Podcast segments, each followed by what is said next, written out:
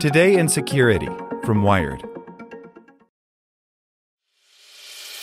As a longtime foreign correspondent, I've worked in lots of places, but nowhere as important to the world as China. I'm Jane Perlez, former Beijing bureau chief for the New York Times. Join me on my new podcast, Face Off US versus China, where I'll take you behind the scenes in the tumultuous US China relationship.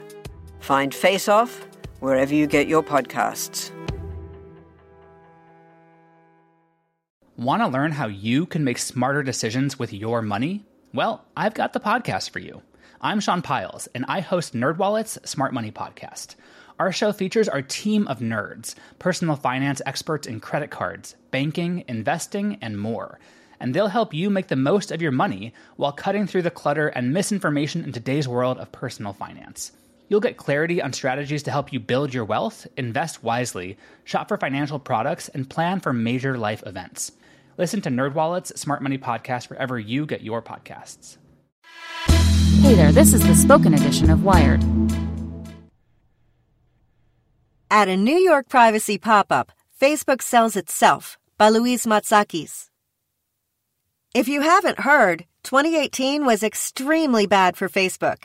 The company was rocked by so many scandals that it's become hard to list them all in one place. I won't try here, but I will say it's equally difficult to determine how much those missteps really matter to Facebook's billions of users. During a one day event in New York City on Thursday, the social network got a chance to find out. On the edge of the annual holiday market in Bryant Park, Facebook erected a narrow kiosk, which looked like a mid century modern shipping container, and filled it with employees ready to answer questions about privacy, ads, and how the company collects your data.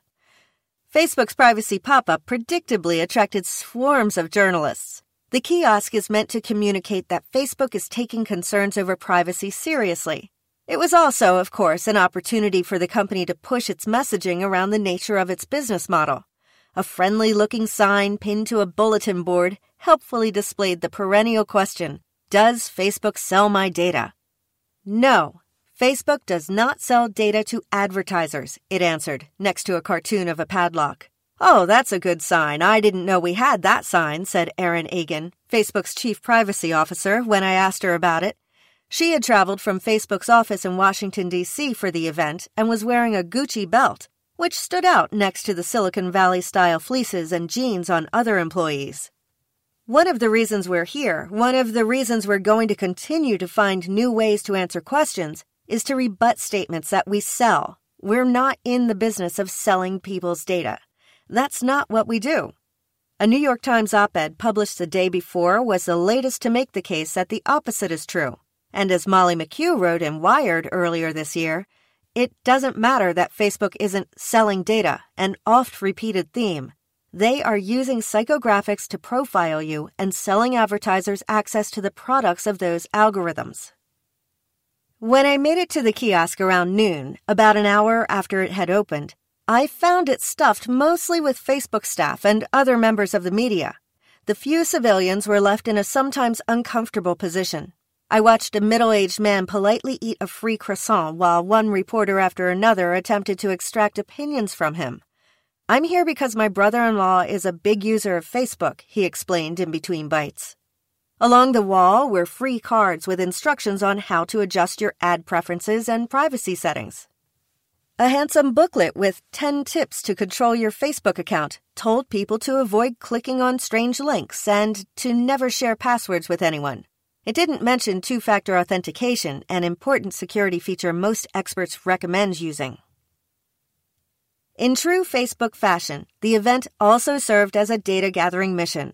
Near the door, a man who described himself as a brand ambassador asked me to fill out a short survey.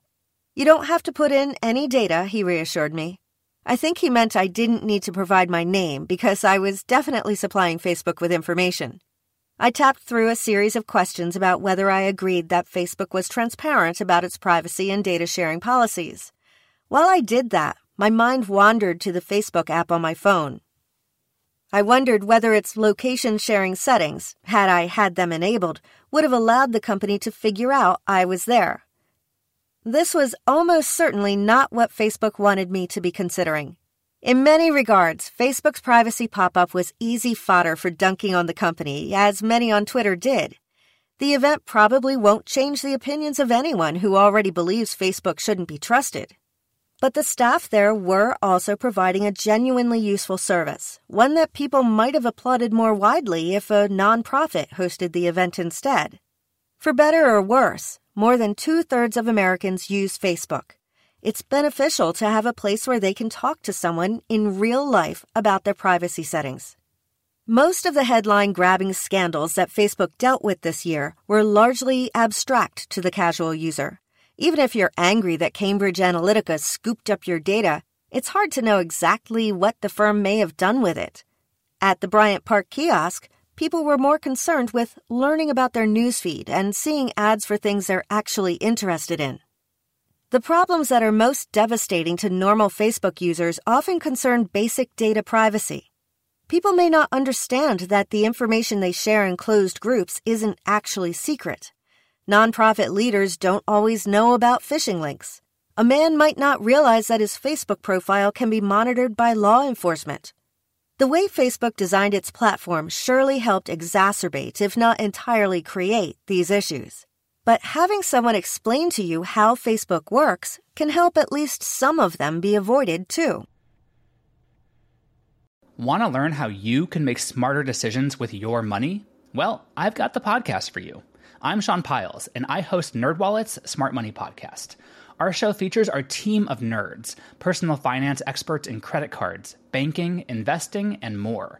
And they'll help you make the most of your money while cutting through the clutter and misinformation in today's world of personal finance. You'll get clarity on strategies to help you build your wealth, invest wisely, shop for financial products, and plan for major life events. Listen to NerdWallet's Smart Money Podcast wherever you get your podcasts.